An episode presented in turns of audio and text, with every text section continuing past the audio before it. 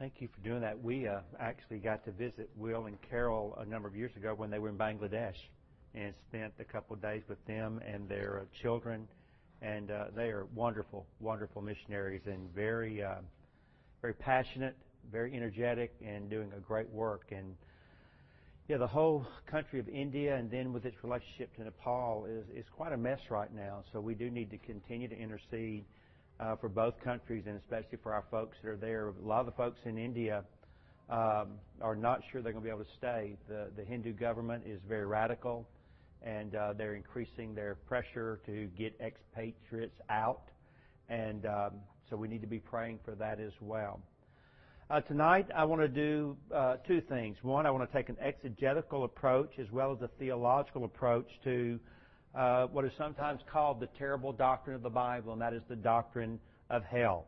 And so in Revelation chapter 20, beginning with verse 11 and studying through verse 15, uh, why the doctrine of hell is no laughing matter. And of course, I doubt anyone here tonight considers it to be a laughing matter, though when I was preparing this message, uh, I Googled jokes about hell and got 75,900,000 hits. And so we all do know that we live in a culture where uh, the word is thrown about rather haphazardly and irresponsibly, and lots of uh, jokes are often made about it. But when you read what the Bible has to say, it's very clear. Uh, it is not a laughing matter at all. So hear the word of the Lord in Revelation 20, verse 11. Then I saw a great white throne and him who was seated on it from his presence, earth and sky fled away, and no place was found for them. And I saw the dead, great and small, standing before the throne, and books, plural, were opened. Then another book, singular, was opened, which is the book of life. And the dead were judged by what was written in the books, according to what they had done. And the sea gave up the dead who were in it. Death and Hades gave up the dead who were in them. They were judged, each one of them, according to what they had done.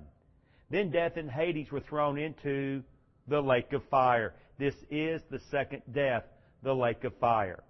And if anyone's name was not found written in the book of life, he was thrown into the lake of fire hell is a doctrine that once was believed by virtually everyone in the Western world and a doctrine that people feared.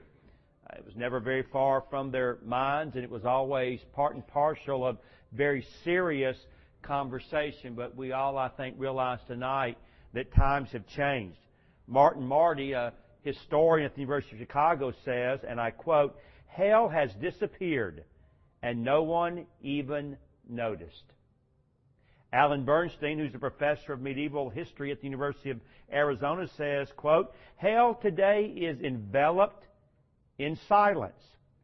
And even an evangelical theological, theologian like Donald Bloesch says, quote, the doctrine of hell has passed out of conversation and preaching even in conservative evangelical churches.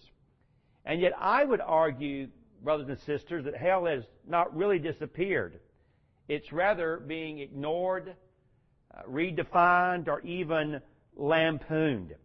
Uh, Jeffrey um, Sheler, in a U.S. News and World Report article some years ago, said the netherworld has taken on a new image, more of a deep funk than a pit of fire. And so today it is described more often as an earthly inferno. Hell means the Holocaust. Hell means suffering in Hades.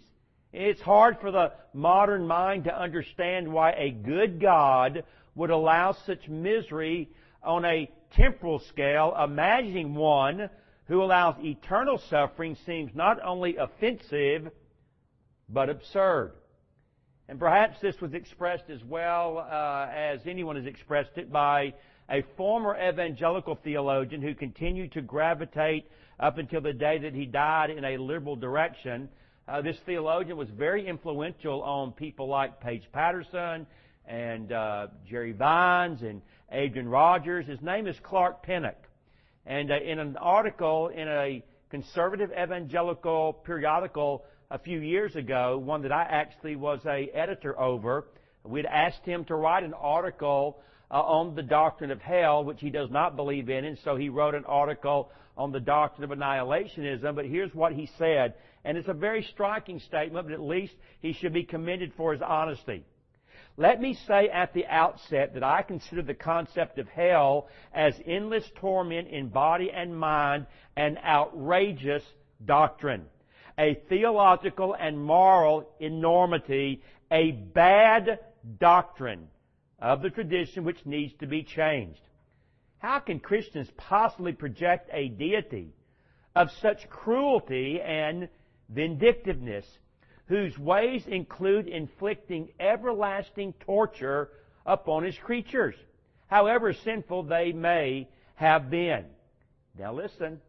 Surely a God who would do such a thing is more nearly like Satan than like God, at least by any moral standards and by the gospel itself.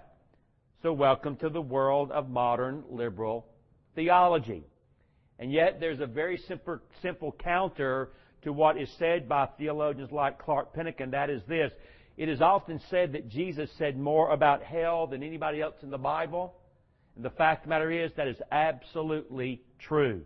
Jesus said much more about hell than anybody else in the doctrine. The word hell is a translation of a Greek word, Gehenna.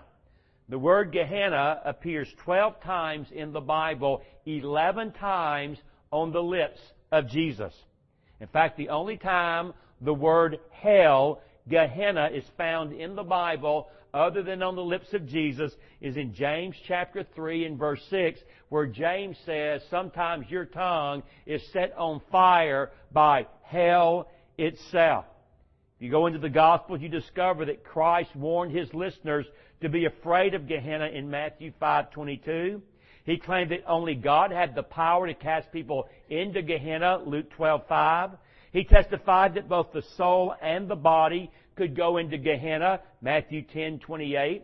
He said the unsaved could go there with two eyes, Mark 9:47, two hands, Mark 9:43, and two feet, Mark 9:45. He also said it was a place marked by fire in Matthew chapter 5 and verse 22. And in his contrast between the sheep, the saved, and the goats, the unsaved, Jesus said that the unsaved eventually would go into everlasting fire prepared for the devil and his angels. Matthew chapter 25 and verse 41. Let me raise a question and answer it. Was hell created by God for human beings? The answer is no. God created hell for the devil and his angels. But humanity does go there and humanity willingly chooses to go there when they reject God's offer of salvation made possible in Jesus Christ. A friend of mine, Don Whitney, in a very fine article on hell a few years ago, summarizes it in 10 propositions. Number one, hell is real. Number two, hell is separation from God. Number three, hell is for all the accursed ones. Number four, hell is eternal. Number five, hell includes fire. Number six, hell is a prepared place. Seven, hell is eternity with the devil and his angels. Eight, hell is inevitable if you have never come to Christ. Nine, hell is inescapable once you are there. But ten, praise God, hell is avoidable if you will repent and believe in Jesus. And then when you add the story of the rich man and Lazarus, in Luke chapter 16 verses 19 through 31, it becomes crystal clear that our Lord believed that hell was real. He leaves no possibility for the doctrine of universalism, that is ultimately everyone will be saved, nor does he leave any room for the doctrine of annihilationism, that is the teaching that all who are lost will eventually go into non-existence. They will simply cease to exist. And so I know Jesus believed in hell because he taught it. And I also know that Jesus believed in hell because of the cross. In fact, there's another question we need to answer before we move into the text of Scripture, and that is this very simple, basic question. And by the way, as someone who's been in ministry now for over 38 years, I had been asked this question over and over and over and over in my life. Why would God punish forever a finite offense? Why would God punish a human being forever when all they committed were particular, momentary, finite offenses against him? And I would say that the answer to that question is twofold. Number one, sin against God is far more serious than most people imagine. Sin against God is far more serious than most people imagine. It is an act of insurrection against an infinite, worthy, and holy sovereign to put it in a, a proportional argument, sin is not a slap in the face of a mouse. Sin is the repeated slap in the face of a king who is the king of the universe. But then secondly, and we were blessed to have this individual in chapel yesterday and today, Dr. Russell Moore, who is the president of our uh, Ethics and Religious Liberty Commission, said this, and I quote, Hell is the final handing over of the rebel to who he wants to be. And it is awful. The sinner in hell, now listen very carefully. We're putting our theological thinking caps on, as I would say if I were talking to a bunch of teenagers, and I know that I'm not talking to a bunch of teenagers. The sinner in hell does not become morally neutral. We must not imagine the damned displaying gospel repentance and longing for the presence of Christ.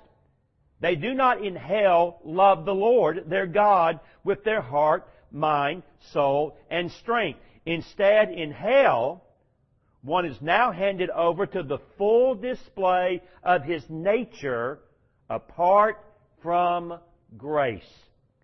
And this nature is seen to be satanic.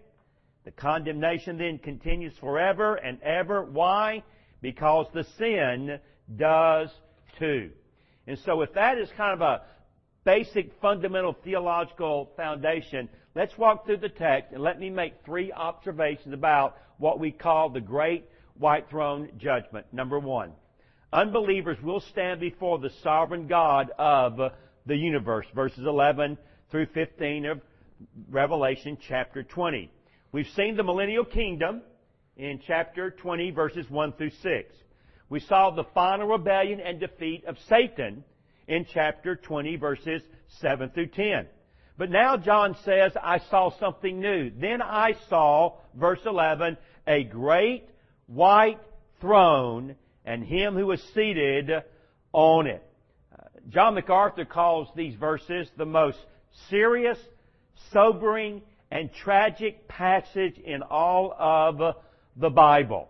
It is a vision of what he calls here a great white throne. It is the place of final and eternal judgment. That it is white symbolizes the holiness and the purity of the one who is sitting on the throne. It magnifies his glory and his majesty. Our great God in all of his power and sovereignty is sitting on this throne. Now, though God the Father and God the Son share equally the heavenly throne.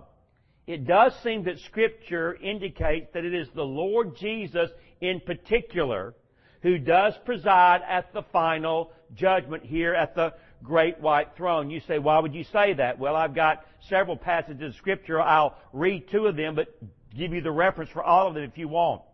John chapter 5, verse 22 26 and 27. John chapter 5, verse 22, 26 and 27. Hear the word of the Lord. The Father judges no one, but has given all judgment to the Son. For as the Father has life in himself, so he has granted the Son also to have life in himself, and he has given him authority to execute judgment because he is the Son of Man. John chapter 5. You have the same idea in Acts chapter 10 and verse 42, in Acts chapter 17 verses 30 and 31, in Romans chapter 2 verse 15 and 16, And I'll read one other text, 2 Timothy 4 1. Hear the word of the Lord. I charge you in the presence of God and of Christ Jesus, who is to judge the living and the dead, and by his appearing and his kingdom. And so, though dogmatism is unwarranted, it sure seems to me that the thrust of Scripture is it is the Lord Jesus who is seated upon the great white throne for this final eternal judgment. All judgment, in some sense, has been committed to the Son. Well, what happens when this vision unfolds? Look at the next phrase in verse 11. Some have called this the uncreation. From His presence, earth and sky fled away and no place was found for them. From the presence of the sun, both earth and sky run uh, before the eternal state of the new heaven, the new earth, and the new Jerusalem in chapter 21 and chapter 22. Very clearly, um, uh, John is drawing from the book of Isaiah, in particular, chapter 51 and verse 6. Listen to Isaiah 51 verse 6. The heavens vanish like smoke. The earth will wear out like a garment and they who dwell in it will die in like manner, but my salvation will be forever, and my righteousness will never be dismayed. Uh, Matt Chandler is a wonderful pastor in the uh, Dallas Fort Worth area, wonderful communicator, very capable theologian as well. And in trying to help his, he has a very, very young congregation. I mean, we're talking about someone my age, you know, is like ready for the crypt. Uh, it's basically a 35 and under crowd, and uh, they come by the thousands because he is such a wonderful teacher and such an excellent uh, theologian. And here's what he says about this great judgment that we're looking at. If God is most concerned about His name's sake, then hell ultimately exists because of the belittlement of God's name. And therefore our response to the biblical reality of hell cannot, for our own safety, be the further belittlement of God's name. Are you tracking with that? Someone who says hell cannot be real, or we can't all deserve it even if it is real, because God is love, is saying that the name and the renown and the glory of Christ are not that big of a deal. And yet the Bible is very clear. The glory and the renown and the majesty of Jesus Christ is a huge deal in the eyes of the Heavenly Father. So when sinners stand before God uh, at the great white throne, they will realize the name and the renown and the glory of Christ is a very big deal. And this is the God that they will be standing before. Unbelievers will stand before the sovereign God, the Lord Jesus, the one who is over the universe. Number two, Unbelievers will also be judged for their personal righteousness and not the imputed righteousness of Christ. They will be judged for their personal righteousness, not the imputed righteousness of Christ. Let me read verse 12 and verse 13 again. And I saw the dead. He is speaking here of the spiritually dead. We who have trusted in Christ are spiritually alive. These who have not trusted Christ are spiritually dead. They, the great ones and the small ones. They were standing before the throne. And books, plural, were opened. And he tells us in just a moment that these are the books that record the works of unbelievers. Books were open. In contrast, another book was opened, which is the book of life. And the dead were judged by what was written in the books according to what they had done. And the sea gave up the dead who were in it, Death and Hades gave up the dead who were in them, and they were judged, each one of them, second time for emphasis, according to what they had done. In its context, one of the most wonderful verses in the Bible is Acts chapter 10 and verse 34, where the Bible says, God shows no partiality.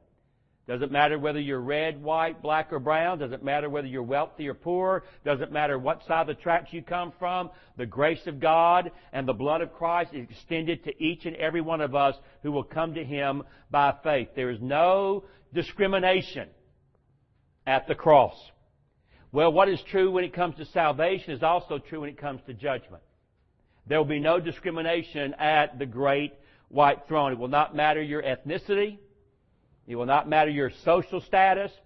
It will not matter what your economic conditions were in this world. At the great white throne, everyone stands equally before a righteous God. Now, even though I don't believe there is any discrimination in those categories, there is going to be a distinction made, if you like, we could use the word a discrimination made between uh, degrees of punishment, but I will get to that in just a moment.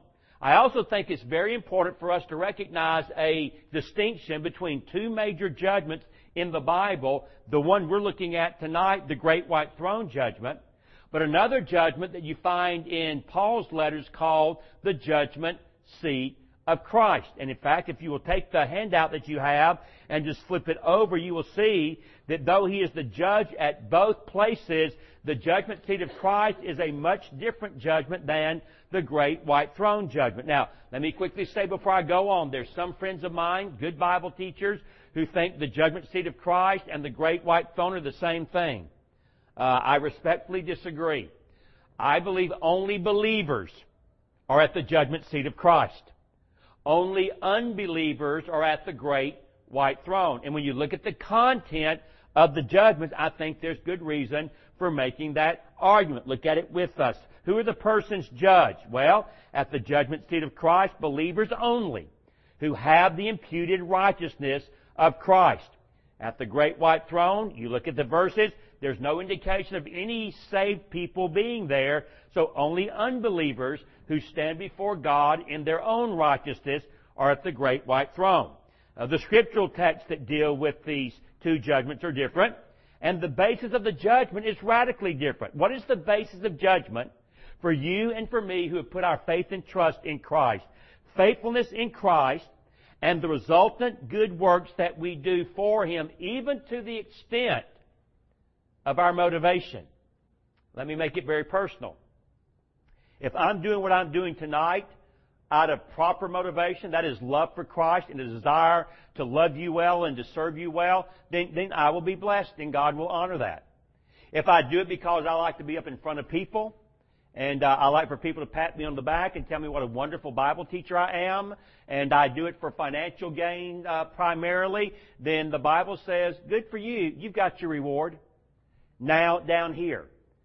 See, God is not only concerned that we do the right thing, God is also concerned that we do it for the right reason, with the right motivation. In contrast, at the great white throne, their judgment is rejection of Christ, and therefore they stand again before Him in their own righteousness.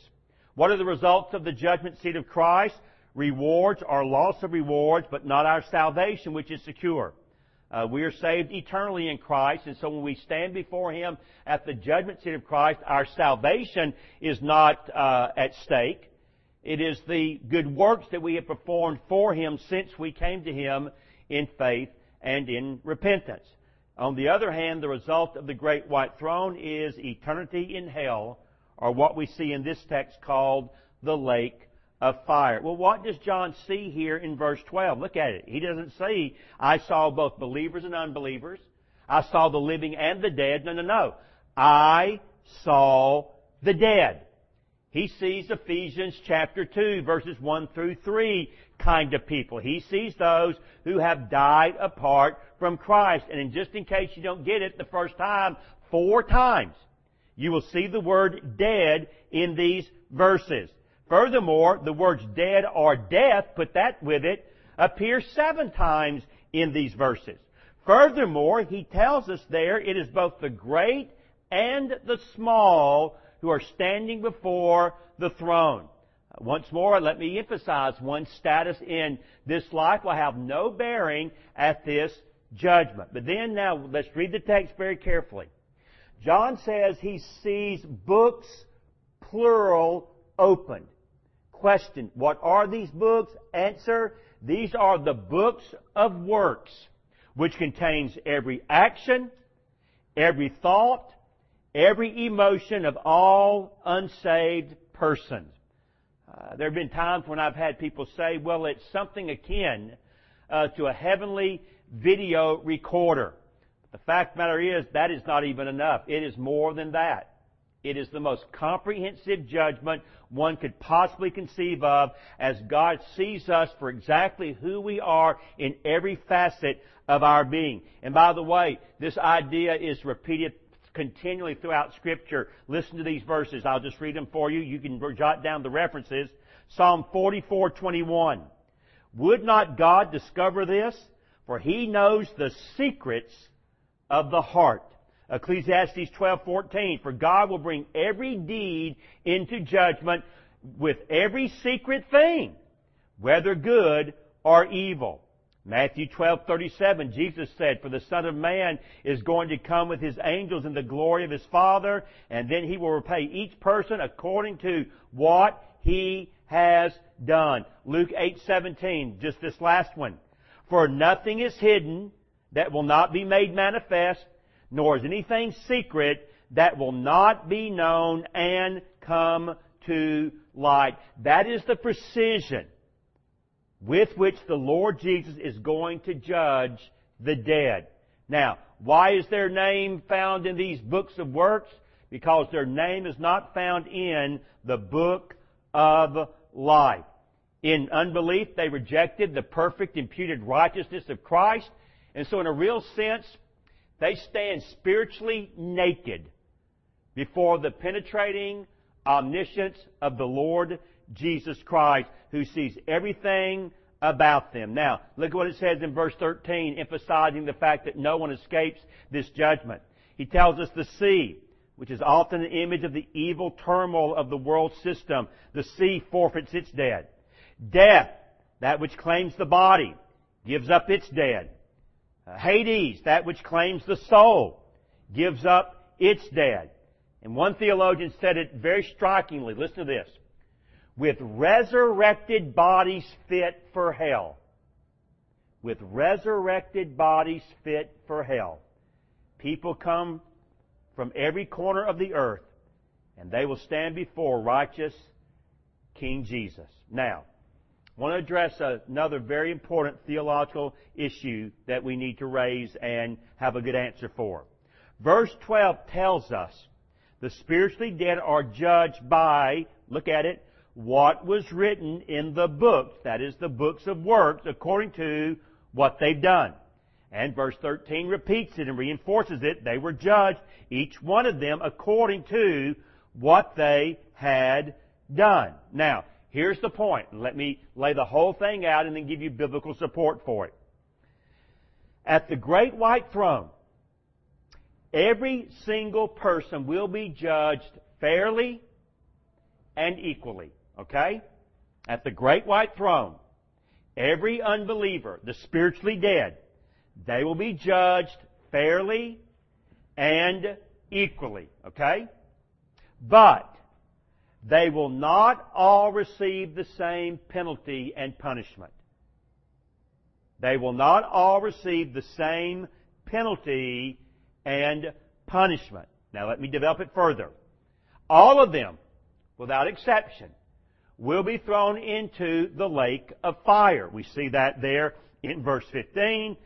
you see it again in chapter 21 and verse 8. They will be, have their portion in the lake that burns with fire and sulfur, which is the second death. So, all will be cast into the lake of fire. All will be judged equally and fairly. However, there will be varying degrees of punishment and suffering in hell. You say, what do you mean by that? What I mean by that, and I've said this several times through our study of Revelation, not the book of Revelation, but God's revealing of Himself. Revelation brings responsibility. The more you know, the greater is your accountability and responsibility. To say it in the imagery of Revelation chapter 20, hell will be terrible for everybody, but it will not be equally hot. Hell will be terrible for everybody, but it will not be equally hot. Now you say, where did you get that? I, have I've not heard that before. Where did you get that? Well, I got it from Jesus, okay? And let me tell you where I got it from Jesus. Uh, you write down the verses. You listen to what our Lord said. I've got three of them. Matthew chapter 10, verse 14 and 15. Hear the word of our Lord. And if anyone will not receive you or listen to your words, shake off the dust from your feet when you leave that house or town. Truly I say to you, it will be more bearable on the day of judgment for the land of Sodom and Gomorrah than for that town. It'll be nicer for Sodom and Gomorrah in the day of judgment than on that town that rejected the Lord Jesus. It gets worse. Matthew 11, verses 21 through 24. Woe to you, Chorazin! Woe to you, Bethsaida! For if the mighty works done in you had been done in Tyre and Sidon, they would have repented long ago in sackcloth and ashes. But I tell you, it will be more bearable on the day of judgment for Tyre and Sidon than for you. And you, Capernaum, will you be exalted to heaven? You will be brought down to Hades. For if the mighty works done in you had been done in Sodom, it will have remained until this day, but I tell you, it will be more tolerable on the day of judgment for the land of Sodom than for you. Mark chapter 12 verses 38 through 40. And in his teaching he said, Beware of the scribes who like to walk around in long robes and like greetings in the marketplaces and have the best seats in the synagogue and the places of honor at feast, who devour widows' houses and for a pretense make long prayers. They will receive the greater condemnation. So yes, the Bible is clear. All will be cast into the lake of fire. All will suffer terribly. But there will not be identical degrees of torment in the lake of fire. But don't get hung up on that. Say, well, good. That, that means I've got a, a, a grandparent or I've got an aunt or an uncle or I've got a mom or a dad or I've got a best friend and I have little doubt that they're in hell today, but you know they weren't as bad as you know Hitler or Stalin or Idi Amin or Pol Pot or anyone like that. So hell will not be as bad for them as it will be for the others. That's true, but let me tell you something: hell's going to be bad. It's going to be terrible. It's going to be horrible. There is not one stitch of joy in a place where you are separated from the presence of an eternal, loving, gracious, compassionate God. There's nothing good about you being there. When people sometimes say, well, I want to go to hell because that's where all my friends are, you'll have no friends in hell. You and all of your evil and wickedness will reach your full potential in that world. And I got news for you. People like that are not going to be your friends. No, there's no good thing present in hell. Why? Because God is not there in His grace, His love, and His mercy. Randy Alcorn, who's written a wonderful book on heaven, has also said some pretty insightful things about hell. And he says this, quote, the unbeliever's wish to be away from God turns out to be his worst nightmare. And C.S. Lewis, that wonderful Christian apologist, said, to enter heaven is to become more human than you ever succeeded in being on earth. To enter hell is to be banished from humanity. So unbelievers will be judged for their righteousness, not the righteousness of Christ. And then finally, number three, unbelievers will spend eternity separated from God in the lake of fire. You know, we need to be honest. Human language is really incapable of describing, on the one hand, the glories of heaven, and on the other hand, the horrors of hell. Take all the images that appear in the Bible, including the lake of fire here and the lake that burns with fire and brimstone, multiply it 10 billion times and you will still not give an adequate description of those who experience the second death. Uh, many of you will know the name Jonathan Edwards. Jonathan Edwards was without any question the greatest theologian America has ever produced. He lived from 1703 to 1758. He wrote volumes and volumes and volumes and volumes. But what he is famous for is one sermon. Sinners in the hands of an angry God. And in that sermon, here's just a little paragraph of what he said. And it is said that when he preached that sermon, that people would grab the pews in front of them uh, and dig their nails into the wood, so fearful that they might be cast into hell that very moment.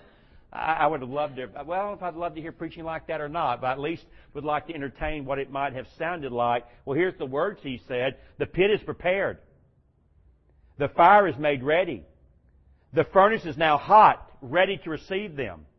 The flames do now rage and glow. The glittering sword is ready and held over them, and the pit has opened her mouth under them. O sinner, consider the fearful danger you are in. The Bible says here in verse 14 that death and Hades, body and soul joined together, are cast into hell, the lake of fire. This is the second death. I, I many times just run the list. The, the second death is the same thing as spiritual death, is the same thing as eternal death. There may be a difference of emphasis depending on which of these words is used, but they're all referring to the same thing. Spiritual death is the second death. It is eternal death. Permanent death separated from God forever, alone, trapped, imprisoned, no way out, no second chance.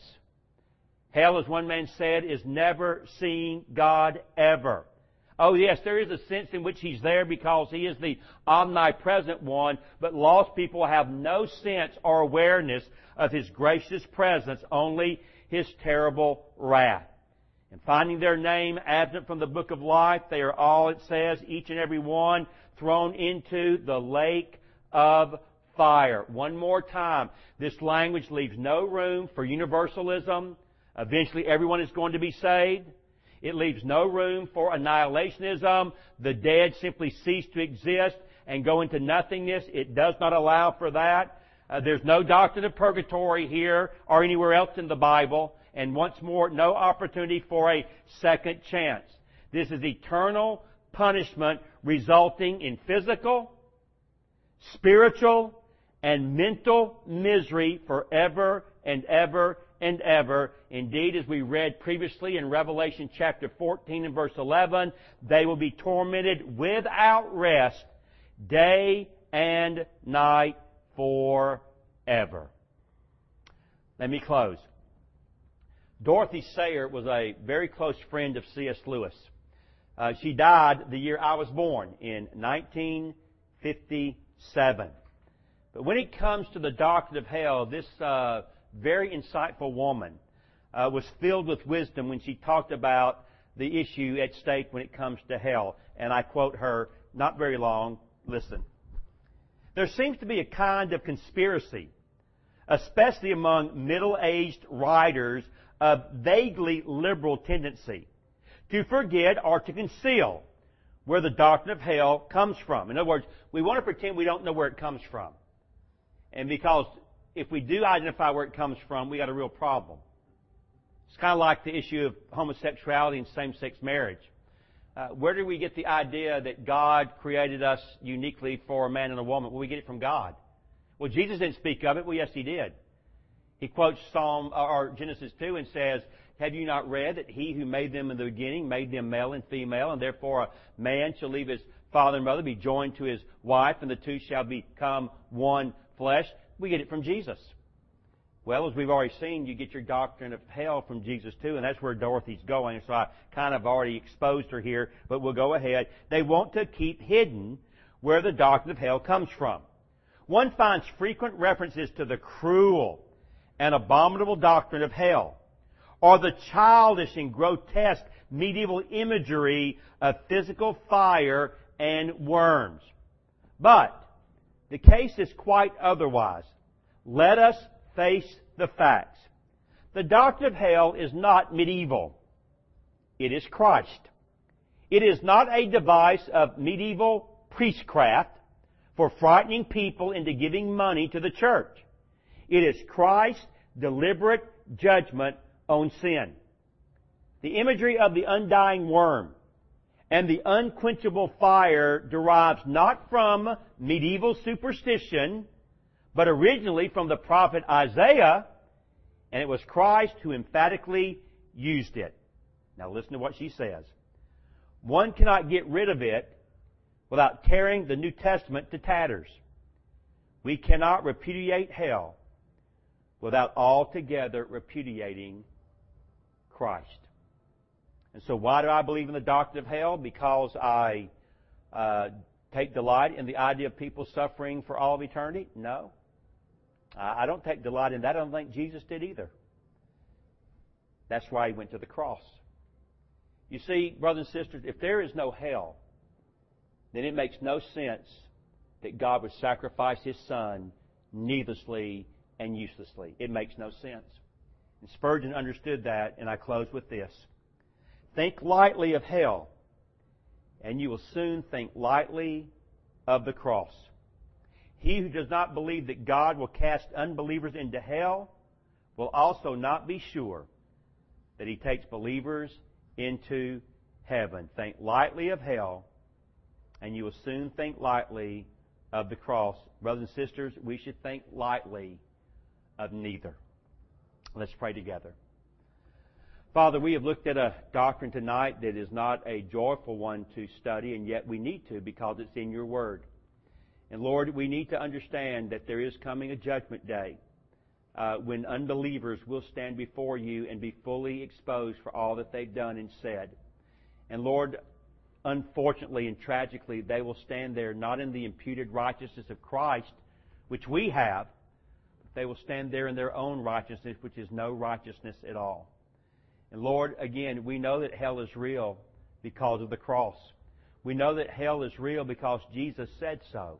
And therefore, we must warn others of this terrible doctrine.